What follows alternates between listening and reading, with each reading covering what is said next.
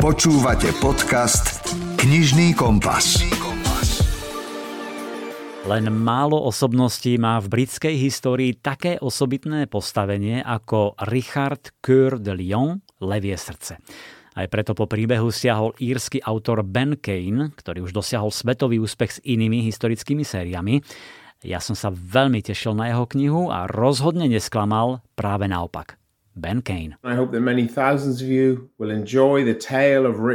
Dúfam, že tisícom z vás sa bude páčiť príbeh Richarda, odvážneho bojovného kráľa, ktorý bol aj hudobníkom. Plynule hovoril mnohými jazykmi, nebal sa ničoho, bojoval najprv proti svojej vlastnej rodine a neskôr viedol križiackú výpravu do svätej zeme dnešného Izraela. Cestou domov ho zajali a väznili. Bol to kráľ vykúpený za neuveriteľnú sumu peňazí.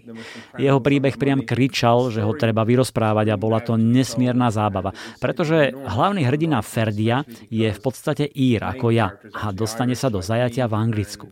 Musíte si prečítať príbeh, aby ste zistili prečo. Stane sa Richardovým priateľom a lojálnym podporovateľom. Takže vychutnajte si Levie srdce a ďakujem vám. So enjoy Lionheart. Thank you very much. Levie srdce je skvele napísaný historický dobrodružný príbeh. Má niečo cez štyristopäťdesiat strán, no nudiť sa nebudete. Vtiahne vás do deja. Spoznáte pozadie na vtedajšom kráľovskom dvore, pozadie vojenských ťažení, rodinných vzťahov.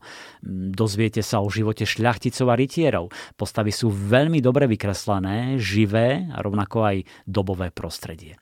Autor šikovne strieda tie osobnejšie pasáže o Ferdiovi, o jeho priateľoch, jeho vernom panošovi Risovi s tými bojovnejšími pasážami v podobe Richardových bitiek a vojen.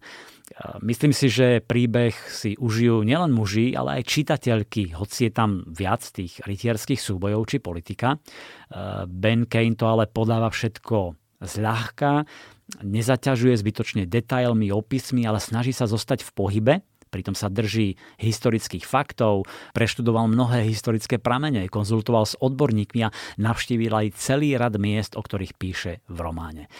Takže vrelo odporúčam dobrodružný historický román Levie srdce.